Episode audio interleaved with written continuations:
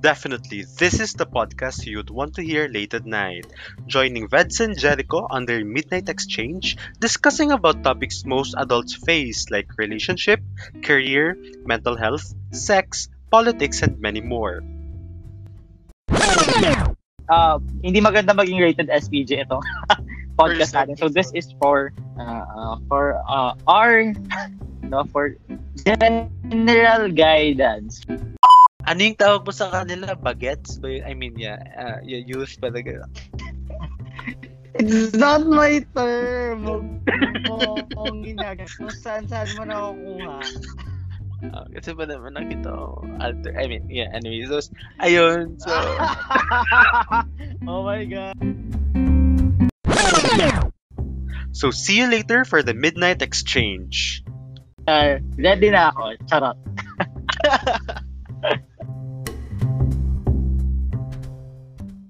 So, ayun, welcome sa Vox Pop, no? As we know naman what, ah, ano ba yung hangarin natin sa Vox Pop is to ah, makasama natin yung mga iba't ibang um, ka, katauhan ba or individuals ng lipunan. Eh, nag nag-rattle ako. Kasi kasama ko yung isa talaga namang isa sa mga kilalang peace builder advocate ng Bangsamoro, si Miss Ivy Ampatuan. Ayan, so makakasama natin siya no, to discuss or to share her experiences as a woman leader, empowered women, woman sa bayan ng, what do you represent ba? Kabakan. Babayan ng Kabakan, Cotabato. So, Ivy, magpakilala ka naman. hi, hi sa mga listeners ng podcast ng aking kaibigan. Um, yeah, I'm Ivy. Uh, I'm Seti Ivy Ampatuan. Uh, an advocate, a champion of youth and women's rights sa bayan po ng Kabakan. Yun, Ivy, yung SETI ba is like a conscious decision ng parents mo? Kasi di ba mostly SETI, yung sa'yo SETI.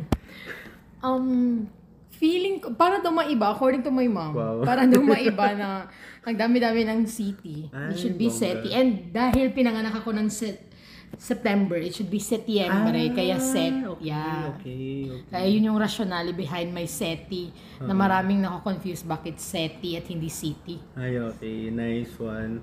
So, by the way pala, makakasama, supposedly makakasama natin si Jericho, ay yung podcast partner ko, but ngayon meron siya medical emergency. So, he let us parang do the podcast and also to have this heart-to-heart, heart-to-heart, Heart-to-heart. chikahan with Ivy. So, Ivy, let's go straight to the point. Um, ano yung pinagkakaabalahan mo ngayon? I'm doing a consultancy work with uh, European Union. It's under the support to Bangsamoro uh, transition. It's under Sobatra. So, um, naka-assign ako to do the organizational strengthening, particularly ni Bangsamoro Youth Commission. So, I'm helping out BYC in the formulation of the manual of operations na meron sa office. I'll be doing the assessment of the Bangsamoro Youth Transition Priority Agenda. Yes, para maka-take off na yung yung programs din, yung designing ng program si BYC for the 2023 and the next years pa. Um, so aside from that, natapos ko na rin pala yung review ng kanilang mandate na stipulated under the Bangsamoro Act number 10 ah, pati yung organizational structure nila. So, lahat nun, tinutulungan natin ang komisyon ng mga kabataan para mas mas strengthen pa yung capacity ng office and para maka-offer sila ng best services for the young people ng Bangsamoro. Mm. Sa mga sinabi mo, Ivy, doon sa role mo sa Subatra, sa pag-define ng mandate or pag-clarify ng mandate ng institution, ng BYTPA, sa loob ng mga yon ano yung role o partisipasyon ng, kap- ng kababaihan sa proseso? Isa sa mga nakita nating participation, ah, basically kasi si BYC ah, comprised by women. Most of the staff talaga ay women. Iilan lang ang kalalakihan sa BYC. At sobrang nakikita natin yung ah, laki ng ambag dun s- mismo sa proseso, of course ng women natin dito sa ah, BYC. Una ay ang chief ng dalawang division ay mga babae nice. nakikita natin doon paano yung leadership style na meron ang mga women na andito sa BYC considering na sobrang dami ng tao per division no so ayun aside from that yung of course kasi nakikita dun sa definition ng manual of operations natin on how to pull off the the authority the Yeah. power na meron yung mga from the chairperson down to the um, other executive officials na meron si Bangsamoro Youth Commission. No? Um, doon naman sa proseso ng pag-review ng lahat ng plano, meron si Bangsamoro Youth Commission. Yung iba kasi sa BYC, lalo na yung mga women staff na meron tayo, ay bago sa komisyon, no? So, may mga, yung very natural sa mga women na magsabi na I'm new sa process, yung mga ganon, ah, nakikita natin yung, andun pa rin yung vulnerability ng women na because I'm new sa process, I need to learn. Kailangan i-empower muna ako ng office. Aside, doon naman sa kabilang banda, nakikita natin yung may mga women na sobrang empowered. Na dahil matagal na ako sa office, may institutional memory ako and I can share everything para ma-fill in yung mga hindi, yung mga gaps na hindi alam ng mga ibang ah, staff na meron sa office. So, very dynamic ang meron Oh, sa. BYC. Yeah. It's actually interesting na na-mention mo yung composition ni BYC, no? Kasi parang against the stereotypes na naririnig natin na kapag Bangsamoro, lalaki lang yung nag, nagdo-dominate or lalaki lahat na nasa position where in fact by BYC itself no is composed ah, majority ng kababaihan and that's a good indicator. Agree. And, agree. And second naman, yung sa sinabi mong parang dalawang hindi ko lang kung category ba to or dalawang pagkakakilanlan ng kababaihan. Una yung vulnerable sila, Yeah. natututo pa sila. And pangalawa yung yung someone who is so empowered. Pero magfo-focus ako doon sa mga vulnerable na sinabi mo as you term it. How do you usually empower women ba? Mm. Um, personally, for me, empowerment kasi Hmm. may iba't ibang phases yan. And um, sa lens, siguro, ng isang empowered na babae, it should be systematic kapag nag-empower ka no, ng ibang ibang women. Ah, dapat ah, you let them define the empowerment na gusto nila. Hindi pwedeng nag-emanate pal- palagi sa'yo na ah, anong pwedeng mangyari at the end of the day. Dapat nanggagaling sa kanila. Ano yung Ah, sila mismo nagde-define ano yung lacking sa part Ah. na merong hinahanap sila. On the other side, ano yung magiging solution nila para ma-cope yung mga gaps. Yeah. Kasi kapag ikaw ang nagsa-spoon feed ka lang, parang it's not empowerment. no Dapat binibigyan mo sila ng yun. Isa sa part ng empower empowerment talaga ay binibigyan mo sila ng karapatan to think and to decide kung ano yung dapat meron sa kanila. Um, actually, medyo biased ako kasi kilalang kilala ko si Ivy. Hindi ko pwedeng tanungin na, ikaw ba, Ivy, would you consider yourself as empowered? Kasi syempre, kilala ko itong babaeng ito. Pero gusto ko lang tanungin siguro yung journey mo as, ah, as, as a leader or sa woman na paano ka napunta sa posisyon na yan? Paano ka naging empowered na ganyan? Ah, pa, just to parang siguro inspire young women din, no, na na to na, na, na, na nag, naglo-look up sa ano yung mga sikreto mo Alam mo, empowerment kasi is a learning process din talaga siya. eh. Parang ganun nga, parang parang buhay talaga siya. Oo. It's a learning process talaga. Hindi naman nagsisimula na, ah, maalam na ako sa lahat ng bagay. Ako, ah, siguro kasi nag-aaral pa lang ako, nag-start ako, student leader ako, ah, community leader na din ako, dahil SK ako. Ah, mahilig ako makipag-usap sa mga mas matanda sa akin. Yeah, sobrang mahilig ako makipag. Sabi nga nila parang ang old school ko daw minsan kasi mas fan ako nung ang nakikipag-usap ako sa mas matanda sa akin kaysa sa mga kaedad ko. Kasi feeling ko may may wisdom palagi at binavalue ko palagi yung kung ano yung sinishare sa akin na mas older sa akin. Pero as time goes by, dapat inaano mo yung sarili mo. Parang ini-encourage mo din yung sarili mo to explore and to take some risk. Kasi ako, may, may mga bagay na hindi ako al- hindi ko alam, of course. Ah, nakapagtrabaho ako sa isang UN agency. Dati pangarap ko lang siya, pero nag-take ako ng risk na what if mag-apply ako? What if mag hanap ako ng paraan para makapasok ako doon? Kasi kung hindi ako nag step forward, parang walang mangyayari. So it's part of the empowerment process talaga na ah, kailangan mong mag-initiate para mapunta ka sa lugar kung saan mo gustong mapunta. Hindi pwedeng nag-aantay ka lang. Parang ganun. Another thing, um, nababad din ako sa community on the other side kasi nag-organization din ako. Nababad ako sa community na nakikita ko kung ano yung pinagdadaanan ng mga women sa lugar na nakikita natin na less ang opportunity. So parang bilang isang babae na andun ka sa parang limelight, pwede bang sabihin na sa limelight ka, or andun ka sa, andun, nakalabas ka na, nakita mo kung anong meron sa kabihasnan, parang ganon.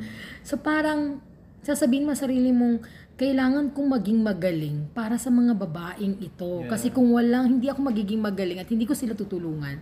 Like, paano sila? So parang, parang you're you're trying to empower yourself para at the end of the day you can empower other people too.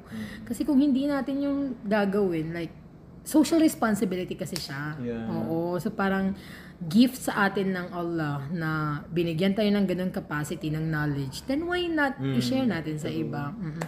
Very ano, very mahabang usapan pag paano ko nakarating kasi ah, hindi rin pwede maiwan yung family, yung orientation, the values na binigay sa akin ng parents ko na kailangan tumulong. Kahit walang-wala ka na, kailangan pa rin tumulong. At paano ka makakatulong kung hindi mo tutulungan sarili mo? So, parang kailangan mo magpursige personally para makatulong sa iba. So, it's a long process. But then again, yun, yun yung ano, pinagdaanan. Pero alhamdulillah, umabot sa ganito. Oo.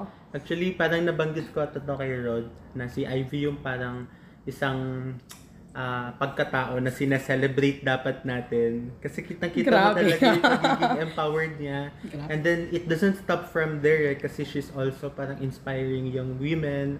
And and hindi ko alam kung napapansin mo din ba yung effect mo sa mga kababaihan din o sa kabataan na parang nilulook up ka nila. Ako specifically nung sa, sa USM din eh, Yeah. parang matunog na yung pangalan mo kayo ni ni uh, Aish Aif Ayesha. Ayesha kayo kayo na parang wom- women leaders so na, na, nakaka-inspiring din Ah, and one thing pala no speaking of experiences how did um the pandemic uh, affected you then as a woman Mm, sobrang affected ako ng pandemic. Nung nagsisimula ang COVID, wala akong work. mm Wala akong work. Um, I'm about to fly to Bali. ah, Yeah, para bakasyon i-present. ba yarn? Hindi. ay hindi Sana bakasyon. eh. Pero ipipresent ko yung paper ko, research ano ko, on the role ng youth and sa komple pagko-complement ng youth doon sa efforts ng ating senior citizen. So, sobrang nice ng paper. Pero, may ticket na ako. Pero nag-declare ng lockdown. Ayan, kaya hindi ako nakapunta ng Bali. So, ang nangyari, natenga ako. Nag-stop ako actually sa work para makalipad. Tapos na nangyari na wala na ako ng Oh trabaho. Yeah, parang okay parang nag-conspire ang universe na mawala lahat. Parang ganon. Pero on the other side naman, yung organization na magpapalipad sana sa amin sa Bali, Bridging the Gaps Philippines, um, dumating yung mga tulong. Pero hindi tulong na personal para sa akin. Naghanap ako ng, parang tinuloy ko yung research, naghanap ako ng senior citizen sa Kabaka na mga nangangailangan sila ng tulong during the pandemic. So, yun yung pinagkaabalahan ko. Pero, ah, hindi talaga may iwasan na mentally, parang grabe yung effect talaga ng, ano, lalo na yung nagsisimula pa lang siya, like magla-lockdown, nag-aabang ka, kailan na naman magla-lockdown, napapraning ka. Ako ang runner sa family. Okay. Ako ang, kami ng papa ko ang pumupunta sa palengke, bumibili ng gamot, lahat. So parang ma- mapapraning ka na lang na may isang positive sa kabakan or ganito sa ibang community. So, ang mahirap mag-adjust. Mahirap mag-adjust. Pero sobrang nakatulong siguro yung ah, on the other side, may silver lining din ng pandemic. mm. Sobrang ah, dami ng time para sa family. Considering na tayong mga young people, sobrang tayo sa sa ano natin, sa group natin, sobrang busy. Walang, wala masyadong panahon sa pamilya. So parang ang haba ng time na nabigay natin for the family. Mas nakilala ko yung mga kapatid ko. Oo, kasi ganun parang, Oo, kasi mga ate ko, doon, nag-spend din sila ng time sa ibang lugar. Pero nung pandemic, nandun kami lahat sa bahay.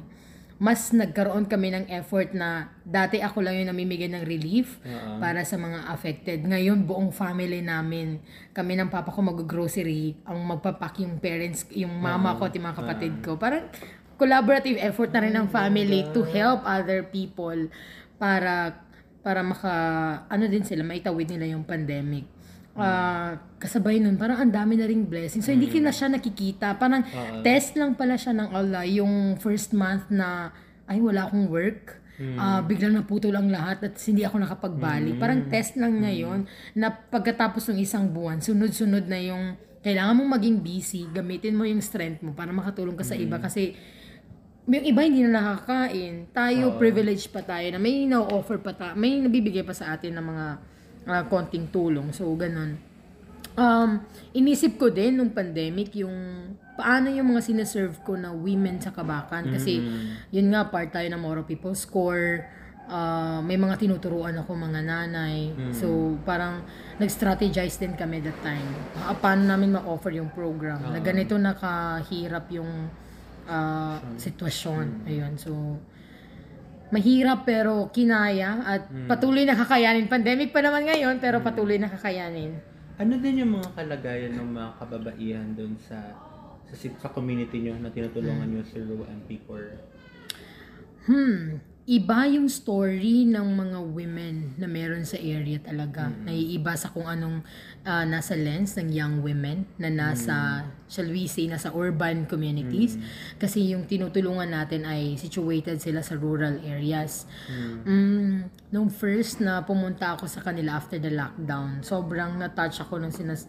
Naratnan namin na parang ang ano na ng mga garden nila, Mm. tinanong naman namin bakit na, bakit niyo naisipan na ganito nung nung una wala namang mga ganito. Sabi nila kailangan naming mag-survive. Okay. Oo, kasi wala na nga kaming chance na pumunta sa market.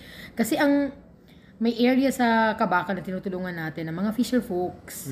So binibenta nila sa market yung mga isda, ganyan, yung mga harvest nila. Pero that time ng lockdown, syempre wala. Walang ano. So naghanap sila ng paraan na aside from fishing, makahanap sila ng pang-sustain dun sa pamilya nila. So, ayun, nagtanim sila ng mga gulay. Yun talaga yung very reason nila. Kailangan naming masustain yung para sa family namin sa lockdown lang kasi hindi sapat yung ilang kilo at dilata na binibigay ng gobyerno. So, nakikita talaga na, nakikita natin no na iba yung role ng women. Parang ang bilis. Not being biased ha. Pero ang bilis ng pag-shift na from being a housewife to being a provider sa family because merong situ- situ- sitwasyon na hindi naman natin nakikitang darating sa atin, no? And yung shift na Yeah. ba yan, sorry to interrupt you, yung shift na ba yan na from, an ano yung term mo? From housewife From to housewife a to- provider? yeah. Is that parang one of those shifts during pandemic?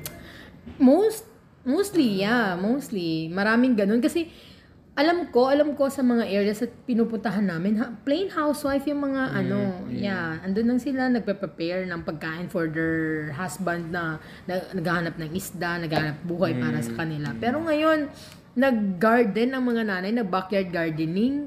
It's a positive, ano talaga, na may mga backyard gardening silang ginawa.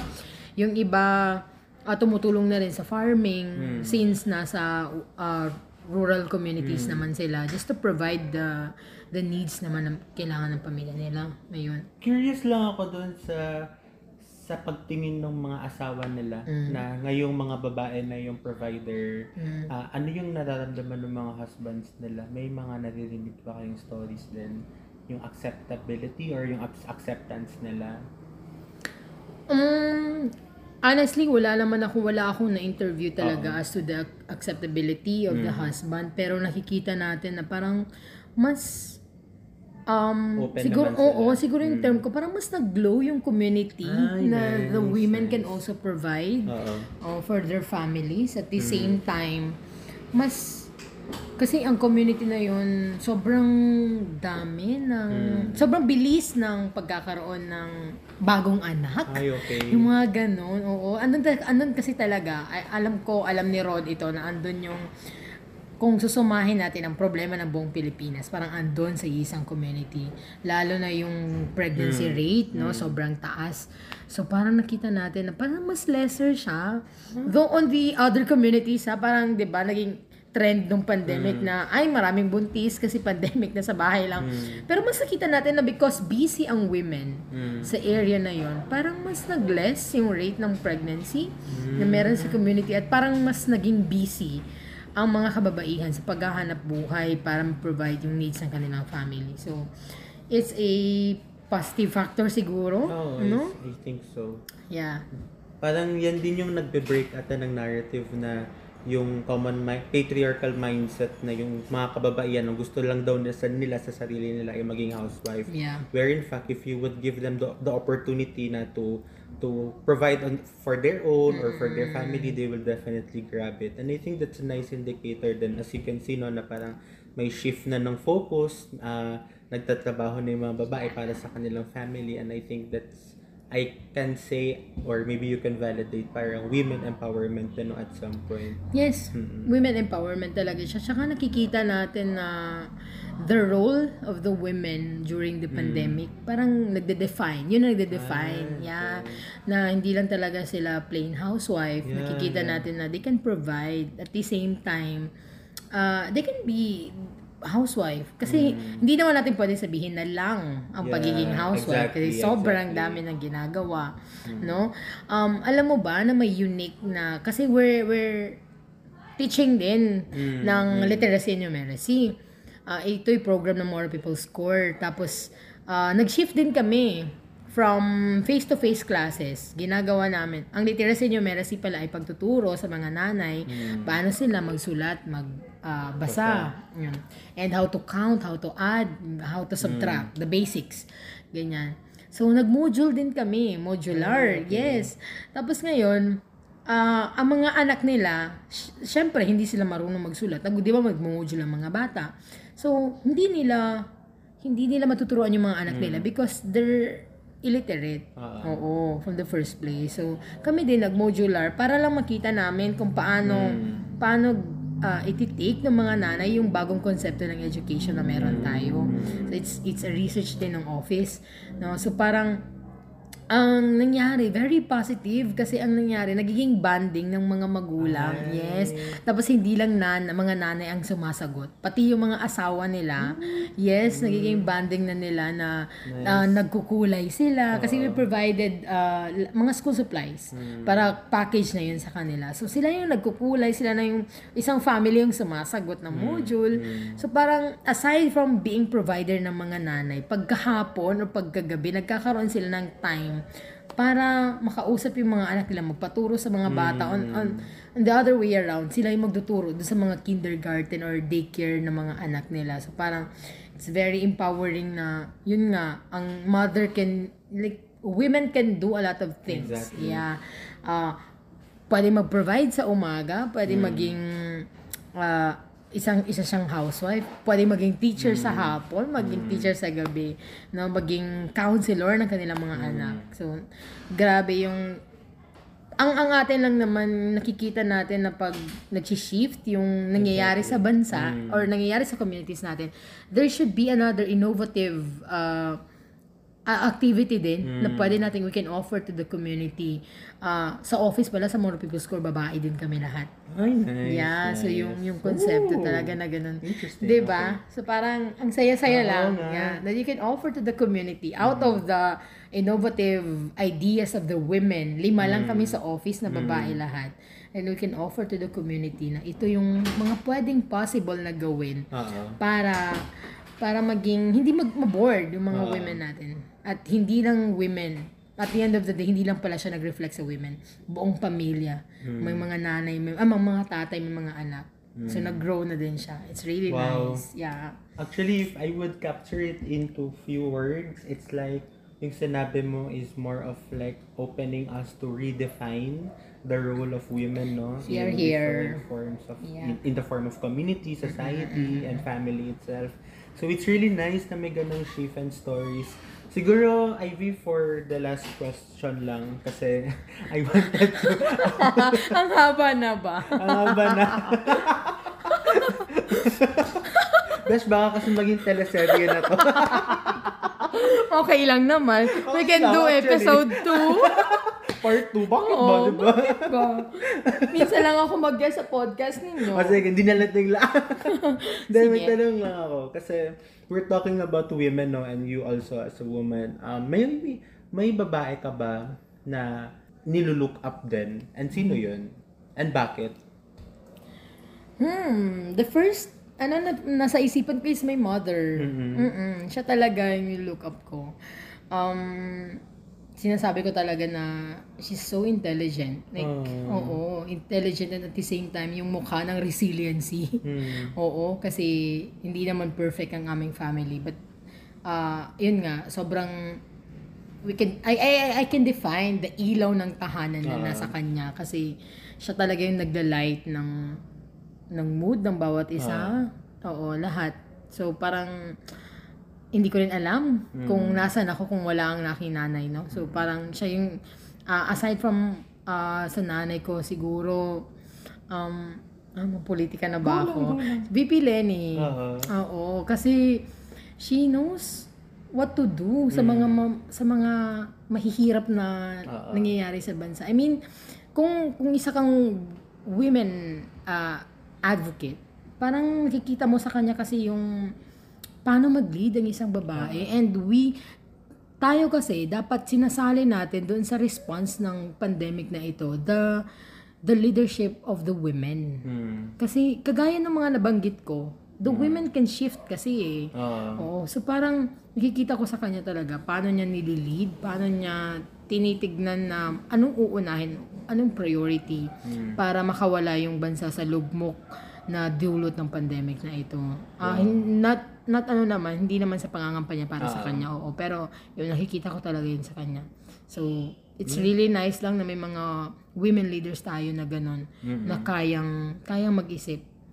At isipin mo ah, isipin mo ah, an- side by side ang bashing sa kanya. True, true. Not only the may tinatawag kasi akong informal bashers and the formal bashers. Formal bashers ay yung may mga authorities din. Oo. Ang informal bashers ay yung mga keyboard warriors Ah, lang. Oo. trolls. Ay, yung mga trolls lang. Oo. Pero kaliwat kanan yung bashing sa Talaga. kanya. Pero, Tama. yun, very, ano siya, yung mukha ng kababaihan na kahit anong iba to sa akin, pero Hmm. mayroon akong daan para may ahon ko ito kasi nakikita ko na sobrang lugmok na ang bansa. So, yun lang. Nakikita ko yun. Gusto kong gamayin yung both sa mother mo pati kay VP Lenny. Sa mother mo, ano yung sa tingin mo namana mo sa kanya? Hmm. Ah, naman ako sa mama ko palaging palaging may solusyon sa lahat ng bagay. Hindi dapat hindi dapat mag-ano lang, mag-stop lang sa ah nagsisettle ka na sa ah dahil ganun ang nangyari, Mm. sige na lang. No. Kapag hindi pa rin ito siya okay, you should look for another innovative solution para masolusyonan mo ang mga bagay-bagay. At the same time, may purpose ka. Mm. Dapat palagi sa lahat ng ginagawa mo. Kaya Speaking of purpose, ngayon ba sa tingin mo, as you reflect, introspect, what do you think now is your purpose in life? Hmm. My purpose in life, I believe, is aside from uh, to follow um, the teachings of Allah Subhanahu wa Taala, um, to empower the the women in the communities talaga. Kasi binigyan ako ng ganitong talent, alhamdulillah. Binigyan ako ng skills. Then, kailangan kong gamitin ito. Um, Yun lang yun. Kailangan kong gamitin ito to empower the unempowered women. Yun lang yun. ah. ang laman. Buti na lang hindi to virtual. No? Kaya nga eh. Nakikita ko talaga yung sincerity mo, my gosh. Feeling ko kailangan natin ko sa sunod. Ah. Sige. Ay, nice. Oh, wow, it's I ako I also I also agree with what you said with VP Lenny no na ang daming binabato sa kanya pero very nandun pa din yung commitment niya talaga. And nakikita mo na talaga yung mga ginagawa ng team niya and the way she says na natin namin na ini-include niya talaga yung team niya tell so much about her identity ba or her character as a leader no? Na she does not parang take credits of her own but rather share it with the people na nagtumutulong sa kanila. So it's really nice and tama ka no in terms of elections sana magkaroon tayo ng informed decision kung sino ba Yeah, talaga yung dapat hear. nating iboto. Kasi hindi biro ang six years ulit 24 na ako plus 6 years, Lord. Kung ngayon pa aaralin ng bagong presidente, Oo. yung process niya paano mamahala, I don't Oo. think kung magtatagumpay ulit ang Totoo, Pilipinas. grabe. Yeah. And pandemic, I really don't see pandemic ending for the next, I don't know, 2, 3, Yeah. 4, 5 years. Yeah. So we really have to, like what you said, no, a leader who's taking innovative steps, measures, uh, people-oriented Yeah. approaches para ma-address natin yung And uh, it should be pandemic. people-centric leadership talaga. Exactly. Yeah, and then also in- inclusive din, no? Including Yeah. women, marginalized, uh, sa communities natin. So, Ivy, it's really nice talking to you. My Oo, sige, goodness. bago pa mapunta ito sa politika, tapusin na natin ito. Tapusin na kasi baka mapan ako. Mapunta pa ito sa politika. so, maraming salamat, Ivy, for your time, for your effort. I really appreciate it. If nandito lang siguro si, si Jellico, he will really learn a lot from you. So, this has been uh, the other... Uh, I, I forgot what episode is. So, ito na po yung... Oh my God, this has been the sixth episode of Vox Pop. So, I am Veds and see you on the next episode. Salamat! Thank you. Oh my God, Ivy, ang ganda.